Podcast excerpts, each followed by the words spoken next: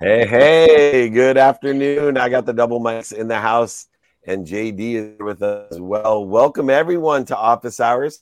It's a great afternoon on More Good News Wednesday. We get a little bit rowdy, especially when both mics are here. Mike and the incredible dose of positivity himself, and Michael Unbroken.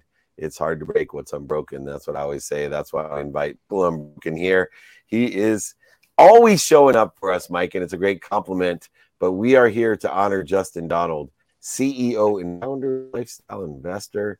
Uh, been uh, on his podcast, Lifestyle Investor, and I want to start the obvious uh, question is uh, Justin. By the way, let's start here. Welcome to Office Hours. Thanks. Yeah, thanks for having me. I'm excited to be here and, and hang with all you guys. Good. Well, I hope you have a seatbelt on that chair because it gets a little bit rowdy on Wednesday. These guys look calm, but it's about to get crazy as usual. Um, anyway, uh, as a lifestyle investor, they seem to be oxymorons. Uh, that most investments uh, aren't really conducive to uh, a more lifestyle approach to it. You know, it's very serious. There's a lot of risk to mitigate. There is a lot of trust and vetting going on. There is a lot of scarcity in- involved what are some of the aspects of being a lifestyle investor? Yeah, I mean, I think you bring up a great point. I do think most investments that are out there, uh, just in general, are not good investments, and most uh, investments in general are not going to lead to a lifestyle that is, you know, uh, I guess, incredibly enjoyable or or one where you can truly live life on your terms. So yeah, I do think you need to kind of seek out, have an investment criteria of what's important to you, and uh, seek out investments that support that. Uh, you know that intentionality and what life should look like. You know, instead of being on autopilot. And by the way, I lived on autopilot for a long time as an entrepreneur. Um, it's way more fun to live intentionally and, and actually you know plan out what you want life to look like and and have goals and have dreams and check them off you know as the year goes by and have investments or investment income that supports that uh, that life. Justin you said that when you went back like most investments aren't a good investment and most for your lifestyle. Um, I, I know what you're saying but for people listening they're just going to be like oh oh oh is it because people don't, like you said, unintentional, but they don't do the research themselves? And they just take all this information in, they're easily conned without actually studying and reading. So, for people listening, what would you suggest would be the first thing before they invest in anything? What's their first strategy so they don't make a bad investment? Yeah, I think it's really important. I mean, you bring up a great point, Mike, because the last 10 years, everyone who's touched anything has seemed to do well. And so they think they're good. People who have invested with them think they're good. We're probably going to see some more turbulent times and a lot of these investments go bad. And I think a lot of people are going to learn lessons the hard way. I like learning them the easy way through other people. And I do think that when you surround yourself with those that have experience, that uh, have a track record, that their track record spans beyond just a frothy last decade, right? Where they've gone through some sort of economic uh, turmoil, they've gone through a recession, uh, they've gone through something, at least one, ideally even two, and figured out how to weather that storm. Like that to me is it. You you want to kind of you want to hitch to the people that have the experience, that have the track record, that have gone through uh, a down economy and have figured out how to perform well in that economy. And that's where you want to get educated. That's where you want to get deal flow. Yeah, Justin, I, I totally agree from that. Uh, you know, David always talks about the dummy tax, and that to me is so much about let me just not do what that guy did because it will save me a tremendous amount of effort, energy, time, and money. Um, one of the things that I think people are terrified, kind of looping back in what Mike said, in the beginning of investing and trying to create a life that that leads them to financial freedom to wealth whatever um, where do you really start with investing? Because i think most people are like i don't have 30000 i don't have 50000 i don't have 100000 like where's the best place to start investing? Well i think uh, really it kind of depends. Some people they probably are in a place where they have more time and they want to get the best return that they can get. And then you've got other people that are busy with their job, their business, life. So they don't have a lot of time, but they want to get a return, but they're okay with it, you know, not maximizing the return, having someone else kind of run point for them, you know. So for me, I've found, I mean, the way I got into everything uh, investing was really through just real estate, finding some cash flowing assets and uh, starting small and, and having it grow over a period of time. Uh, I think there's a lot of real estate, uh, you know, and when I say like, let's say real estate rentals or cash flow real estate. So I don't like to buy things and hope that they appreciate over time.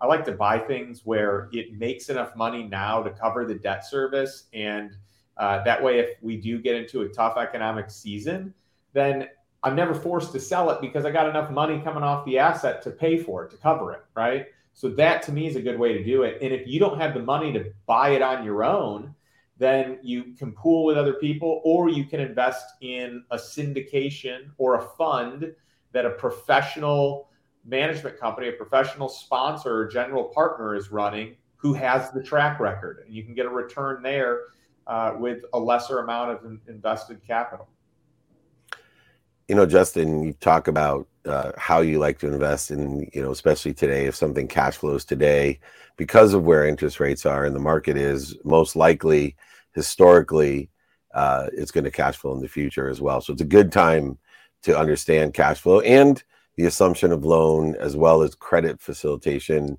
on businesses that own properties where you can leverage the lines of credit from the business where the property is inclusive, uh, another form of financing. Uh, but what comes to mind when you talk about lifestyle investment is you have to know what the lifestyle is. And one of, I think, the biggest tragedies of my own investment at a young age of how I lost over a $100 million is that with all the investing I had in real estate and stocks and bonds and businesses and funds and friends and all the things I thought I was a genius about, if somebody would have asked me, David, what's your timing and risk tolerance? I wouldn't have been able to answer it. And when I saw the term lifestyle investment, I immediately said, now there's someone that has to determine what your lifestyle is and what you want it to be. And in accordance, you need to find out what your timing and risk tolerance is aligned with the lifestyle you want. Mike wants a different lifestyle than Michael. Michael wants a different lifestyle than I.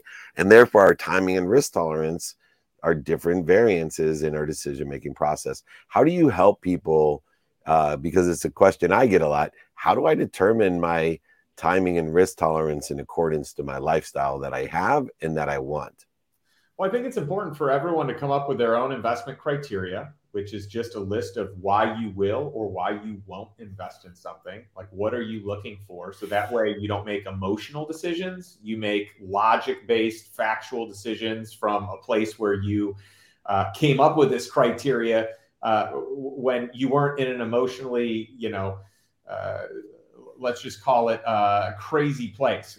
And, and no one really feels like they're there, but the moment the economy tanks, uh, whether you realize or not, most people that's when they make the worst decisions. So I think having that investment criteria uh, ahead of time, knowing what it is, like, do you want cash flow? Like, do you need passive income? Or are you looking for a bigger return where uh, hopefully you can get a 3x or a 4x in a period of time and the cash flow isn't important today? Are you looking for deals that if it goes bad, you can get your money back? You're not going to lose money or are you looking for deals that are more risky than that, where there's a huge upshot, but you could lose it all? So it's like we got to get clear on what those look like. And then for most people, it's just a simple blocking and tackling exercise. What does it cost you to live on a monthly basis? And how do we get the passive income to exceed that monthly cost? And it's not as much as people think. You don't have to have $10 million in the bank to be uh, financially independent. You know, I had financial independence before I ever had a million dollars saved up. Uh, and so it, it, can happen a lot easier and it can happen step by step. And, and it's as simple as, hey, let's cover my first utility with passive income. Okay, let's cover the mortgage. Let's cover a car payment. And, and you just kind of work up from there.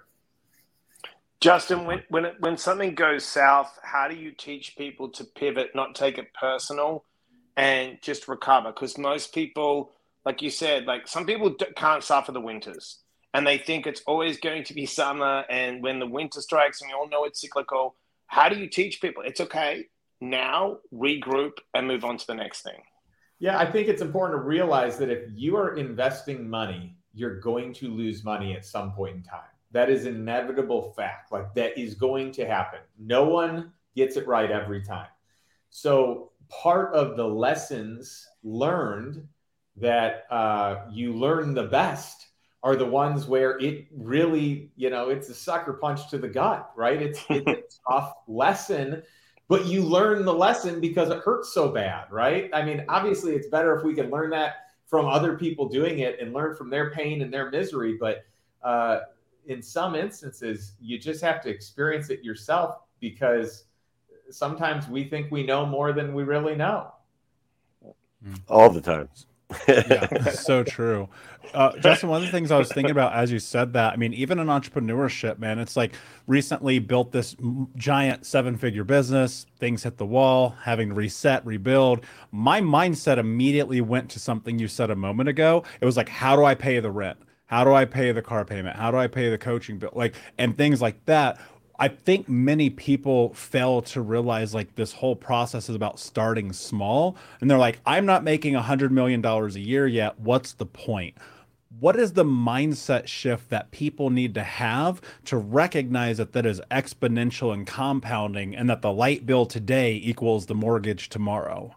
Yeah, I mean it's it's a total habits play. It's it's habits, it's rituals, it's um, it, it's what what you do now with the amount of money you make is going to be what you do when you have a lot of money. So a lot of people say, "Oh, that's easy when you have a lot of money, you can do this." Well, no, I'll make the argument if you, if you are not charitable today, you will probably not be charitable when you have a lot of money. Um, charitable people find a way to do it today with what they make, and then it continues, and they become more charitable as they make more. So it's these habits, these routines of saving a certain amount and you know even just uh, learning uh, re- reading a certain amount in a book or having a cadence of getting together with people that are playing the game of life or business or investing or wealth building at a higher level than you and and taking them to lunch. Whatever it is it's it's building those rhythms those those habits that are going to help support you because as more money comes in it's going to fall to your default patterns yeah, and those patterns uh, they aggregate exponentially, create outcomes, and accelerate. Uh, and it requires the persistence, but yet the patience as well. He is known as the Warren Buffett of lifestyle investing. He is a friend of mine, helping people understand how to get to where they want to be or better by utilizing daily practices and sticking to their values, understanding how to ask for help and where to ask for it. And one of those places is with Justin Donald. Check his podcast, The Lifestyle Investor. Check him out at lifestyleinvestor.com. Uh, Justin, please come join us again. Your wisdom is extremely valuable, especially today with so many people trying to figure out how to create the life they love. I appreciate you being here. Thanks for joining us. Well, thank you. And do I have a moment to say one other thing? Say whatever you want, man. I'll give you more than a moment. You can have like minutes. So, what, what, I'd love to just say is we're entering a season where some of the greatest investments uh, can be made. I mean, we're, we're entering a wealth transfer that is the largest transfer of wealth in human history from baby boomers to millennials over the next 15 to 20 years. Let's call it 10 to even 15 years you've got um, somewhere between the, the, the you know those that manage these numbers the experts say somewhere between 76 trillion and 106 trillion dollars are going to change hands so the second wealthiest country in the world next to the usa uh, is china at 75 trillion dollars so think about like a wealth transfer that is the literally the largest wealth transfer ever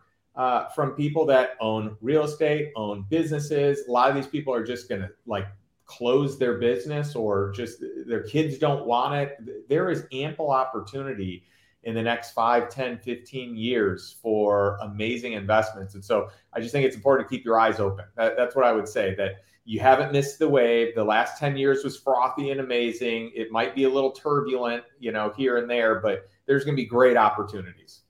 Yeah be more interested than interesting that's for sure. And another piece of advice for the baby boomers Uh, if you don't fly first class, your children will. Justin Donald, thanks for joining me. You're awesome. Oh, right. I love it. I love yeah, my kids hate that. You you you love that. I we went to Europe. Uh, we went to Italy, and my kids were like, "Aren't we flying first class with you and mom?" I'm like, "Not a chance." Got to earn it. Love that. Can't That's right. I love that, David. Right. If we don't fight that. first class, you kids will when we're dead, and I'm not going to let that happen. My grandma told me just before we bring Wendy on, it was one of my favorite lines ever. So I grew up super poor, as you know, and I'm in law school taking loans. And my aunt calls and said, Your grandma's dying. You need to come to Ohio. So I jump on a plane and uh, I show up, and, uh, you know, I'm her oldest grandson. And she's like, David, I just have to tell you, when I die, if there's anything left, and I have to tell you, at that age, my eyebrows kind of lifted. I'm like, oh shit. Like, I didn't know they had anything. And she's like, I've made a math mistake. oh my God. If there's anything left. That's amazing. All right. It's time for the Wheel of Steel. And he, she is here, Wendy H. Steele, CEO, founder of Impact 100 Global. You can check her out at wendyhsteele.com. And she has a book that everyone should read. I'm certainly going to go and read it because I'm trying to figure this out. It's an invitation to impact. Uh, my mission is to impact over a billion people to be happy by creating abundance, to make more money, help more people, and have more fun. But a lot of times I feel like I want it more than the people I'm trying to help. Uh, and she's giving the lighting and she's lighting the path to the community transformation that's necessary today. Welcome to Office Hours, Wendy. David, thank you so much. I'm happy to be here. Well, how can we, with so much noise, so many different platforms of so much noise, and so many people in so many areas with so many opinions, it's an incredible feat to think that we can have an impact, uh, let alone an impact on our community. Uh, what are some of the things that you're doing uh, to help light the path to creating that transformation that's necessary today to keep up with the accelerated change and the noise?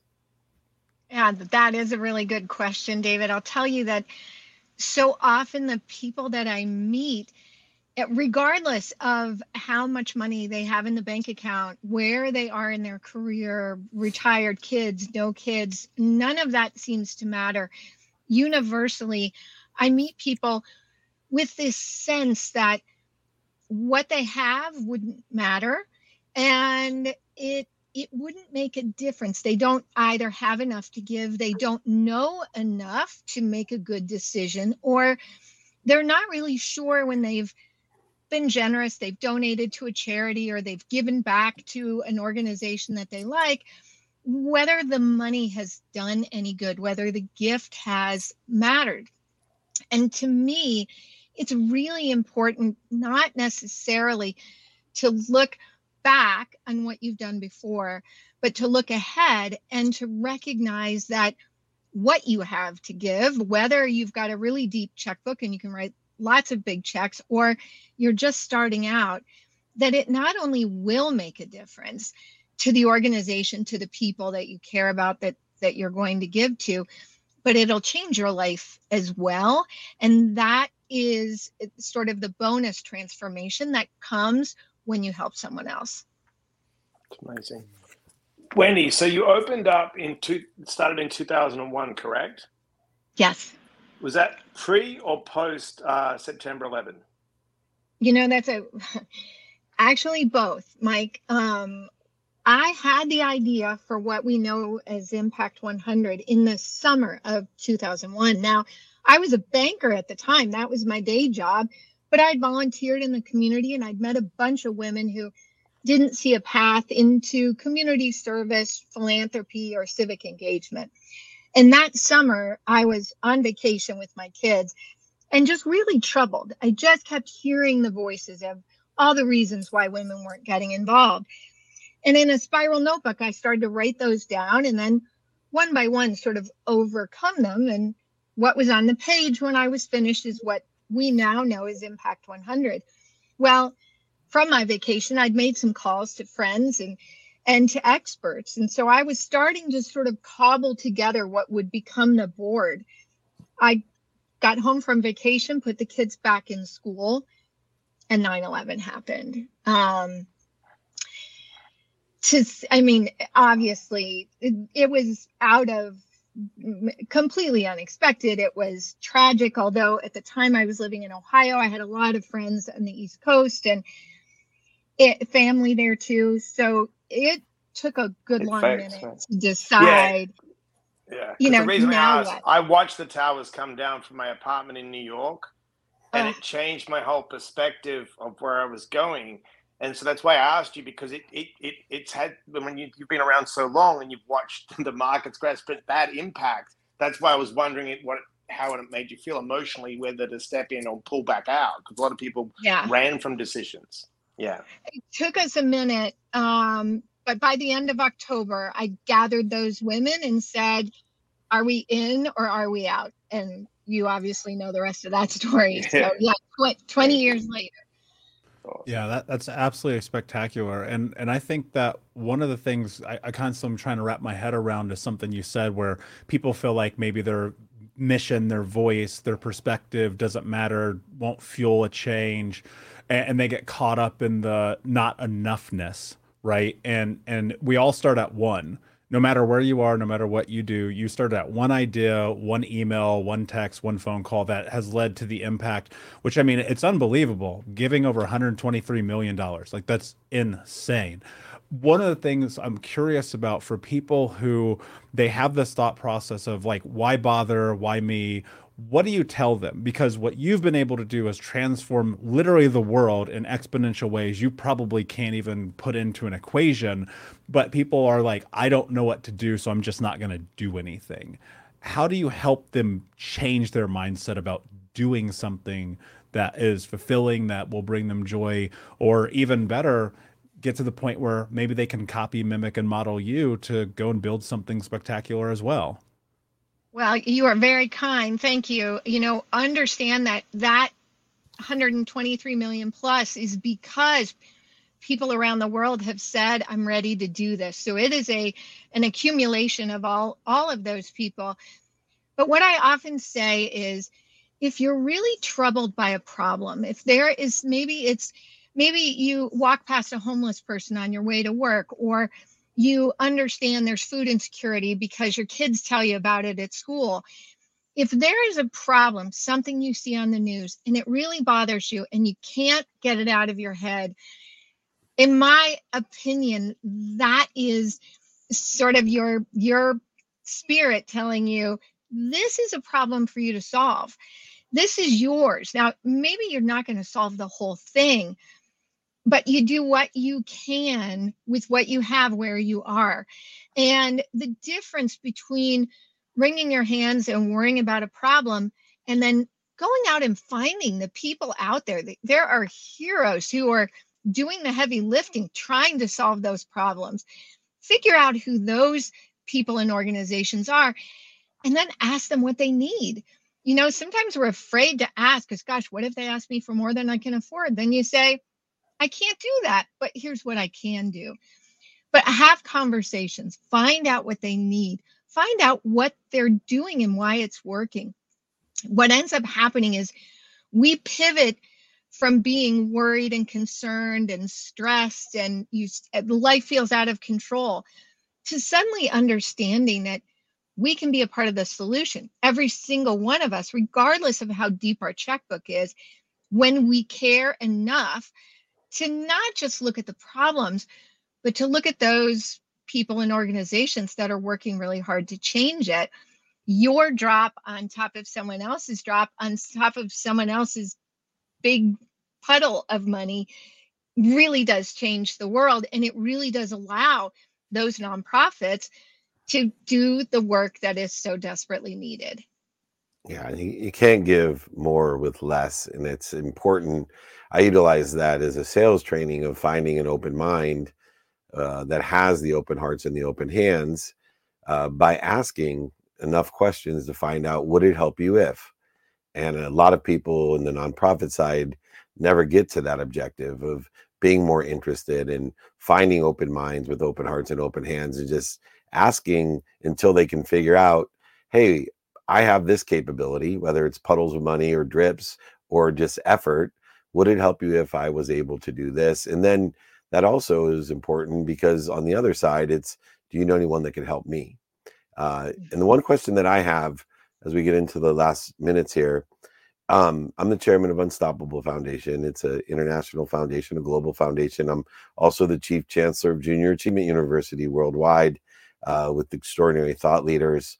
And one of the difficulties I have here in America is describing why it's important to give outside of the United States, especially as we have more awareness to all the issues that exist domestically. People don't see a significance of helping in Kenya or helping abroad in any sort of way when their own communities are suffering. Um, you are a global charity. You have four countries that you provide funds and, and help and services in. Uh, how do you best describe to people why we need to think globally when we're transforming our communities instead of just, and, and some of us that's fine, instead of just locally or even domestically?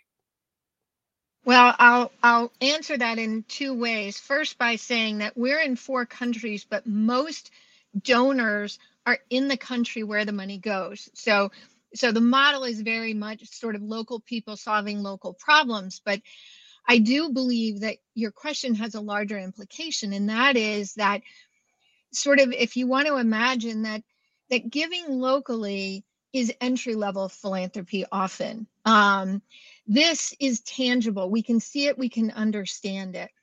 Once it starts becoming something, and, and you'll often meet people who will say, I give to cancer research because I lost someone from cancer. I give to this because it matters to me at some some personally connected level. Once we though really start to understand the world and we and we start to understand our place in it and we realize the global issues that can be many many times more not just desperate but complicated and in dire need then I think there will be a certain percentage of those philanthropists, of those donors who see that bigger picture and feel like they can make a difference there. One of the chasms that they need to jump over is making sure they have trustworthy, ethical partners on the other end. And the organizations you talk about are those kinds of organizations that people can feel comfortable because there's a local presence, but a global reach is the deal, the HDO, HDO.com. He's giving us all an invitation to impact. She's lighting the path to community formation by giving back uh, to our communities. Find the passion, purpose, and provide the profitability. You cannot give more with less. So make sure that we're giving, receiving, and witnessing thereof as well. Wendy, please come back and join us again. Keep up the tremendous work. And Mike, 120 million she's just getting started. We'll wait till she's at 1.2 billion exponentially. So congratulations. Keep up the great work. Thank you. Thank you so much for having me. You're amazing. Thank you.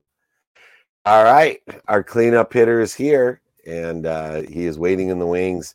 Trevor bogan is here regional director of the americas for top employers institute top-employers.com uh, and he is dealing with a critical business issue today, defined in many different terms, uh, but yet it still exists before, during, and after the pandemic. Uh, finding and looking and retaining uh, the right talent is the core of America's success. That's for sure. And the Employers Institute is a global authority, uh, understanding the excellence of the practices that people best align with to create more productivity, accessibility, and gratitude. We have great gratitude, Trevor, for you taking the time to join us here on Office Hours. Yeah, thank you so much, David. I really appreciate the opportunity. And uh, I'm a huge follower of yours. So definitely love to be on this. And uh, I appreciate the time and, and, definitely being able to help out the community. So, uh, so looking forward to it. Thank you so much. I'm really interested in the certification program and what yeah. criteria are we looking at to certify people as a top employer uh, that not only retains but recruits uh, the best talent that can help us with a critical mission, a business mission, a collective consciousness to provide more money, more help, and more more fun in America or worldwide, I should say, 121 yeah. countries. Yeah, yeah, absolutely. Yeah, I, and I think that's a that's a great question. And so, really, what we do, we've been in the HR space for thirty plus years now, and what's really different, David, about our certification is we don't do an employee certification. So we're really around HR practices because at the end of the day, David, you know, HR is the foundation of the house with a lot of organizations. So what HR teams do consistently, year in and year out, uh, day to day, month to month that really shapes the organization as far as culture, employee engagement, and so on and so forth. So we are um, an HR practice certification company, and so we really base it around uh, you know 20 HR specific topics, and those things can include business strategy, leadership development, DE&I, employee listening, onboarding, offboarding, employee well-being, so on and so forth. And, and what we do with that survey then is we give organizations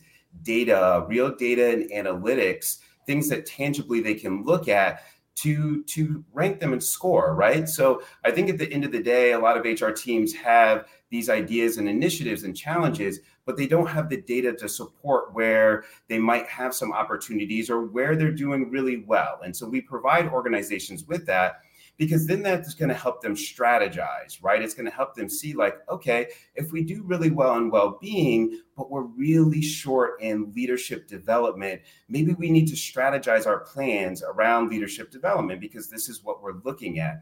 And so, what that gives them then is a way to benchmark their HR practices towards others in their organization, others in their sector, others in their industry, maybe their employee size, so on and so forth and then that helps them internally align because what that data is going to show them is I can be in the US and maybe this is our score here, but then I can see the score in Spain, Italy, France, wherever I have offices, I can see how they're performing in these specific HR uh, specific programs and, or topics. And then we can really strategize around breaking silos down because I think what happens here a lot in the US is there's a lot of silos to their global internal colleagues. And so this gives them a way to really break those silos down, start communicating. Hey, what, what are you doing well here that maybe you're doing well in Spain or Italy? What does that look like? What does that sound like? So then they can help internalize and, and align their practices on a on a consistent basis. So employees can really feel valued. They know that they're developing constantly, and the HR teams are really putting and honing in on we want to evolve because as we know david people are evolving now they're different and they're changing all the time so it's definitely a good conversation to have very good um, you, are speaking about spain italy i was born in australia i mean employees mm-hmm. are a mm-hmm. lot different in australia than america because it's different sure. you know with capitalism and socialism do you know what I'm saying? Mm-hmm. So the engagement is completely different. And I'll be honest, people in Australia don't work as hard as people in, in America because there's a lot more safety. You you know, in America, mm-hmm. you walk into a job and you get fired. Do you know what I'm saying? So right. you know what I'm saying? But that information's yeah. golden. How do you keep people that are constantly in fear? Because the America's a, a crazy place. It's, it's mm-hmm. there's a lot of mm-hmm. fear, and the economy's engaged and not always in fear because if you're in fear, you, you don't want to be at work. You're engaged. You're always like reacting yeah. and you're not responding correctly. So how do you coach mm-hmm. uh, HR teams to like make sure everything's coherent? Yeah, I think it's really around leadership development, right? So I think leaders have a big part in this. So I think when your your leaders are really people centric and not person centric, they're really not getting to know their employees really well. And so what we're seeing and we're finding in a lot of the data that we work with our top employers is right now you have to be really person centric everyone's going to be different right? And you have to be able to have those conversations. And how do leaders have those conversations? How can they be more empathetic? How can they ask those things around you know i grew up in a blue collar environment. I'm used to hard work. I'm used to everyone working the same as me. But that's not true with everybody right? So i have to empathize with everyone and really understand what they're going through what they're looking at and look it through their lens and then provide support. So I think the more that your employees have a voice and can talk about the struggles, challenges that they're going through, really what they need to be a productive worker, I think a lot of that fear goes away because I think the fear is all psychological. I think it's all just in their head sometimes around, you know, this is a different space, you know, we've got inflation, we have all these things happening. But I think if leaders have a positive spin on things like this stuff happens all the time, right? It, it's up and down, these things happen. But while I'm here to learn about you, I'm here to support you, and I'm here to help with your development or whatever you need from me. But let's sit down and have that conversation so I can understand that. And that might look different for you, Mike. It might look different for you, David. But I want to have those conversations then. So then that way I can react in a way that's going to dissipate a lot of that fear that you have internally. Mm. Great point. Trevor, one of the things I think about my my background started in corporate very young. I worked for a Fortune 10 company when I was only 20 years old. Mm-hmm. And mm. I remember just a, a, lot of the corporate training would be and eventually I'd become Sigma 6 certified and Franklin Covey certified and this certified and that certified. I'm like, "Jesus, another certification. Give me a break here." But I'm actually really curious about something because I found tremendous value in some of them and some I was like, "This is the biggest waste of time ever." What do you see in the companies who go through your certification process on the before and then the after? Like, if you were to hit the biggest impact points, what is actually happening from a top down level in the companies? Yeah, so I think what a lot of people are seeing is there's a lot of aha moments, right? They're thinking that they're doing something right. And then once they take our survey and really get granular with their HR practices and what they're doing day in and day out, they're like, wow, we really weren't doing that at all, right? I mean, now we've got some data around we really weren't taking care of our employees, or we really weren't worried about their well-being, or we really weren't, you know, developing our leaders or talking about DE and I. We thought we were. We checked a box and we thought we were, but then when we really get down to it and analyze it, we really weren't doing that. And so I think this is a moment where this is a lot of self-awareness. Um, and this is a coaching piece and a development piece for HR teams to really see. So I think a lot of the things that happen with them is that these are ways to continuously develop. And as we know, people are changing. They're not the same as they were 25 years ago. The American dream has changed. You know, what people are really looking for. I mean, people want purpose, they want a company hmm. that values something um, and stands for something. It's not just putting something on their website, it's not just plastering something and saying, okay, well, here you go. No, what are you really talking about? What are you really doing? And so we dig in and we peel the layers of that onion back for HR teams to really kind of see what they're doing, but then we give them the tangible data. So now it's not like, okay, you're telling me that I wasn't worried about this. No, here's the data. Here, here you go, right? And then they love that. They love that experience because then it's like, okay, now we have some things to work with. Now we have some conversations. And you, as that employee, you're going to feel better because you're going to see changes. You're going to see that things are going to look different. They're going to feel different, but you're going to be more incorporated in that. And that's what a lot of companies go through our certification and our analysis. They're really finding, and they're really finding some positive results because now they have tangible data to go off of. And now they can really strategize and they can make you, Michael, now feel like you're a valued employee because now they're self aware, right? And it takes a lot of that to really be able to help you within an organization. It takes a lot of self awareness. So, and Trevor, you and I share similar backgrounds. One as junior achievement alumni and still mm-hmm. participating and supporting junior achievement. So I want to thank you and honor you for that because it's a very impactful thing for the future. I always say the entrepreneurs. I just got done filming my last episodes of Two Minute Drill, and it was very apparent that the entrepreneurs are going to save the world. And mm-hmm. the stuff. I mean, my favorite one was, uh, and I can't tell you what happened to the pitch, but uh, plastics that can be made from crab shells, and so uh, unbelievable. They they actually last longer than plastic. They're better uh, of preserving that which is contained by uh, what's called cryo micro. Uh, it was I'm not gonna blow it now because there was something else really long. Uh, but that was one of the things that we share. The others is at heart. Uh, I think all four of us at heart are just sales leaders, and mm. I found it really interesting that now utilizing the skills, the knowledge, and desire that you have at the highest level as a sales leader to help facilitate this HR certification and support uh, in world class support that varies in all industries. How much of your sales background and leadership skills, knowledge, and desire are applicable to the support and the service that you give uh, there to the HR industry.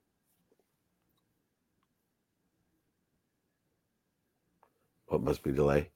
Can you guys hear me? Yeah, yeah. I mean, you know, it, it, like I said, HR is the foundation. Oh, yeah, yeah. Yeah, yeah, I can hear you now. Sorry.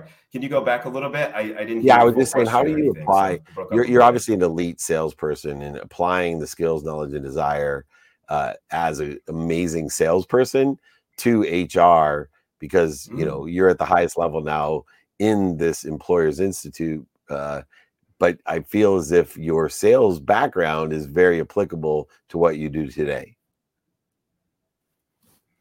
Yeah, yeah, it is. I mean, at, at, you know, at the end of the day, you know, I'm here to help people, right? I think sales, we're here to, you know, be critical in solving problems okay so that that's what we're really here to do and we're really here to uncover that so that's what i love about sales is at the end of the day i'm here to uncover what's your pain points what's keeping you up at night what don't you feel you know positive about or whatever those things are I'm here to help you. So, you know, at the end of the day, you know, I think sometimes salespeople get a bad rap, but we're really here to solve problems. We're really here to be a, a support engine and a help. Um, and I think, you know, I think that, you know, the HR community needs a lot of that right now, right? I mean, there's so many challenges right now, you know, DE&I, you know, the political landscape, global economy, you know, how people want to work, how they want to live, all those kind of things are always challenging and they're never going to end, right? it's always going to be evolving. And so that's where I think, you know, myself and my team, who's fantastic, that's how we're really here to help HR teams understand what they're going through, understand the pain, understand what they really need. And we're here to support them with that and kind of help guide them um, and give them the tools and resources that they need to be successful on a consistent basis. Because at the end of the day, when you're with an organization, it's not just about being consistent for two years you want to be consistent for 30 years 40 50 years. I mean that's that's part of why, why we're entrepreneurs or why you get into things. You want to be impacting your communities and people for generations and decades and a long time. And so that takes work right? It's not as simple as hey i can do this and tid and and you know i'll figure it out next week. No it's continuing to build. It's continuing to scale and develop. And that's what we're here to support hr teams with yeah, and everyone will tell you the greatest leaders of all business, the greatest leaders of all countries, that it is the people that are its greatest assets and the people practices that are assisted with with Top Employers Institute. Our friend Trevor Bogan, top-employers.com. If you need the right processes, the right support to take advantage of your greatest asset, people, that's where you need to go. Trevor, please come back. Thank you so much uh, for everything. Great advice, great insight. The two Michaels and I are blessed to have you here. Come back and visit us soon. Yeah, thank you so much, guys. We really appreciate it, and, and thank you for the time. So we'll see you soon. All right, take thank care. You. Right on. Bye bye. Great job. All right, it was a dose of positivity today. Three for three, unbelievable insights and wisdom uh, as we are. Gentlemen, who would like to go first and give me their takeaway of the day? Yeah, Mikey, I'll, I'll pop in. yeah, yeah. Uh, uh, I, I had a thought. I went and saw that um, Operation Freedom. What I can't remember the name of the movie. It just came out. Um, and at the end of the film, you could gift tickets to people who could not afford to go and see the film. And at the end of the film, I gifted something like I think ten tickets was the value of what the purchase was. And I remember thinking on my drive home, I'm like, this should be every movie and everything that we ever do ever. Because for some of us, if I can afford a dollar and you can't, uh, it's not going to kill me to spend two. And and I think so frequently we get caught up in not giving. And I think both Wendy and Justin pointed to this, and I thought it was really powerful. It made me think about this film and, and my my experience at the end of it is that the people who are giving today will give no matter how much money that they have and the people who don't won't. And i'm just like how do we get more people to give? And my my biggest takeaway today is just kind of thinking about that and think unbroken and how i want to continue to build our mission by giving. Love it. Yeah i love that. Yeah. I love what they said um everyone has something like you said, or going off what you said to give. And we're afraid sometimes when we have that feeling like, oh, we need to solve that problem, we get caught up in the process of how. Instead of just leaning into it and putting out that frequency and just keep leaning into it with what you have, and you'll attract people that are a little higher and you can go work with them and you keep building. And for me, it's like, like you said, just simplify it. Whatever you have, if, if it's bringing value to someone else, it's valuable at the end of the day, right? So just do the I bought a lady, she's a nurse, right? Yesterday, struggling. I saw her. I work with nurses. I could see she was struggling. I said, You okay? She said, No. All I wanted today, I'm a hospice nurse. I just wanted pasta. And there was no, the not pasta sauce. And she had bread and peanut butter. I was like, Cool. I'll buy it for you. She's like, Why? And I said, When was the last time someone did something for you? She goes, I don't remember. And I just, it's nothing. And I bought it for her. And in the parking lot, she goes, I just need to hug you. It was a couple bucks, but it made her realize that I appreciated her. That's right. And it's like those things, whatever you have in that moment, you said it beautifully. Just that little thing makes the difference. I want a hug. Group hug. Come on, Unbroken. Give me some love. All right. Yeah you know, it's interesting because my takeaway is right in the title of the first guest is a lifestyle investor. Uh, we immediately think about uh, Robin Leach and the lifestyles of the rich and famous. and it was funny because I only Some thought about, yeah, I'm sure the older ones. Um, but as a lifestyle investor, you know, what is your alignment with the lifestyle you want, which would be inclusive of the appreciation, acknowledgement, and the community of this value add that Michael Diamond was talking about. And a lot of times when we're looking at uh, whether it was Justin or Wendy or Trevor, their lifestyle investment was in a certain amount of people, a certain people, a certain place with certain things and there has to be a weighted balance according to your own values and that value hopefully is this within the context of value add not zero sum and very few people will invest solely in themselves. Um, and when we invest in others we are investing in ourselves. So my takeaway is know what lifestyle you want and then invest in it every day. Invest in it in a trajectory where you'd like to be or better. I do this every day as well, investing in myself by bringing the highest quality vibration and frequency of people like Mike Diamond, like Michael Unbroken. Make sure you're following you guys. Make sure you get a dose of positivity. It will change your perspective. That will change your life. Listen to Michael Unbroken. His podcast is amazing as well. I appreciate both of you. We got Joe Dispenza next week on Thursday. We got all kinds of great stuff going on. Let me know what I need to do to get you guys to join us in Santa Barbara next Thursday. Uh, it was an amazing. We had Guru Dev, John Assaraf, we had Forbes Riley, we had amazing. We had Chicharito there. What is uh, it? Next. Thursday for dinner? You mean? Is that what yeah? Saying? It's Santa Barbara. There's a men's retreat during the day that uh, I'm sure you guys can speak at uh, during the day. Uh, but there's a dinner at night with a special guest Joe Dispenza and many others, by the way. Uh, but more importantly, uh, yeah, we had we brought it last night, man. We had uh, some of my favorite people, but my favorite was the surprise guest was Chicharito and Guru Dev. Uh, if you don't know who they are, Chicharito is one of the greatest, if not greatest, premier Mexican soccer player of all time, highest scorer in the Premier League, uh, Mexican player, and what a humble soul uh, he was. And he sat there humbly, and he brought it with the likes of Guru Dev and John Assaraf. Uh, you'd have thought he was Jack Canfield the way he was spewing knowledge and wisdom, just like you two. Thank you for joining me. We look forward to seeing Thanks, you guys soon. Love you both. Thanks for joining us. All right, the double mics in the house. It's office hours.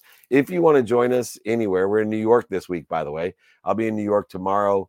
We have a sold out dinner. Um, so if you want to get on the wait list, you can go ahead and email me. We do have a free meetup in Times Square right by our Apple TV uh, billboard for two minute drill. Uh, it's right there, 9 a.m. Eastern time on Times Square at 1500 Broadway. Come and join us. We'd love to meet you in person, give you a book, sign it, take some pictures, answer questions. I am of service and of value. And then next week we'll be in Santa Barbara with our special guest. You got to email me, david at dmeltzer.com. If you can't keep up with everywhere we're at, go ahead, text me, join our community, be alerted where we're going. 949 298 2905. Remember, most importantly, be kind to your future self. Do good deeds. We'll see you tomorrow from New York. Take care.